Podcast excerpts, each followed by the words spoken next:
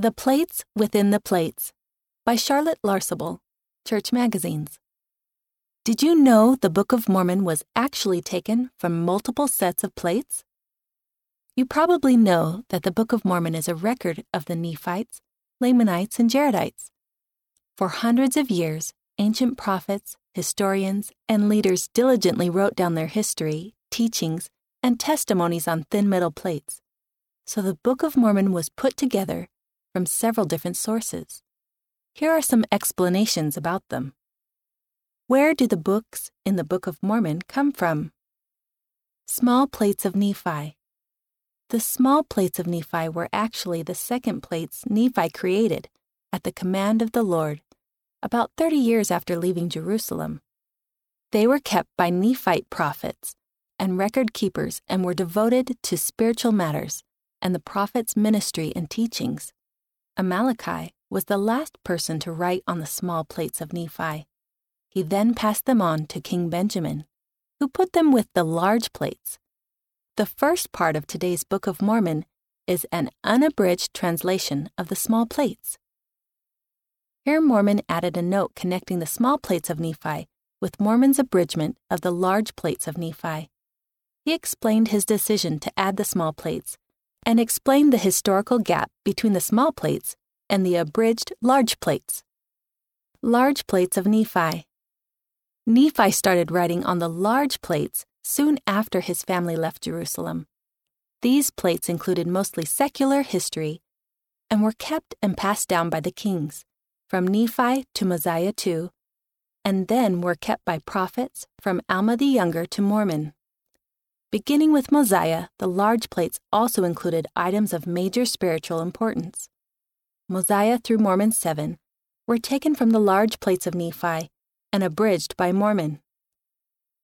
The Plates of Mormon Mormon received the Nephite records from Ammaron, the last person before Mormon to write on the large plates of Nephi.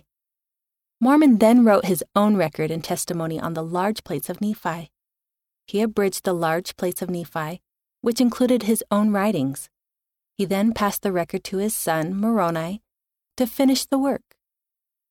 Like his father Mormon, Moroni continued writing the history of his people, abridged the Jaredite record, known as the Book of Ether, and ended with his testimony.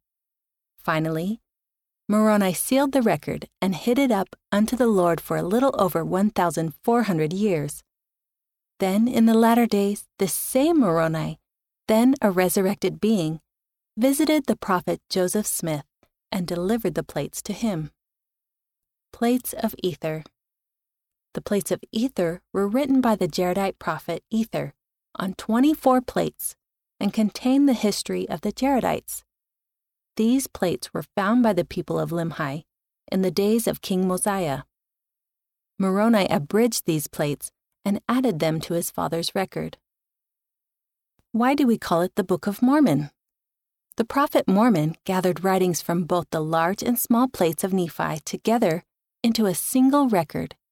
He couldn't use everything everyone had written, so according to the will of God, Mormon abridged, or summarized, the writings on the large plates of Nephi. You can think of him as the main editor of the Nephite record in ancient times. What is the sealed portion? When Moroni finished the Book of Mormon record, the Lord commanded him to seal up some of the plates. This sealed portion contains the full account of the vision of the brother of Jared.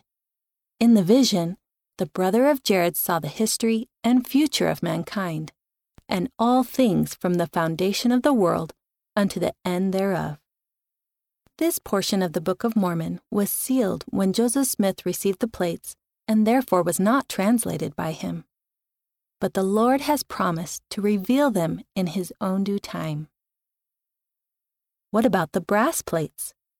The Book of Mormon mentions the brass plates, which contain writings in the Old Testament, plus some writings from prophets not found there. While scriptures from these plates are quoted in the Book of Mormon, the plates themselves are not actually part of the plates handed down from Mormon to Moroni to Joseph Smith. End of the article The Plates Within the Plates. Read by Rena Nelson.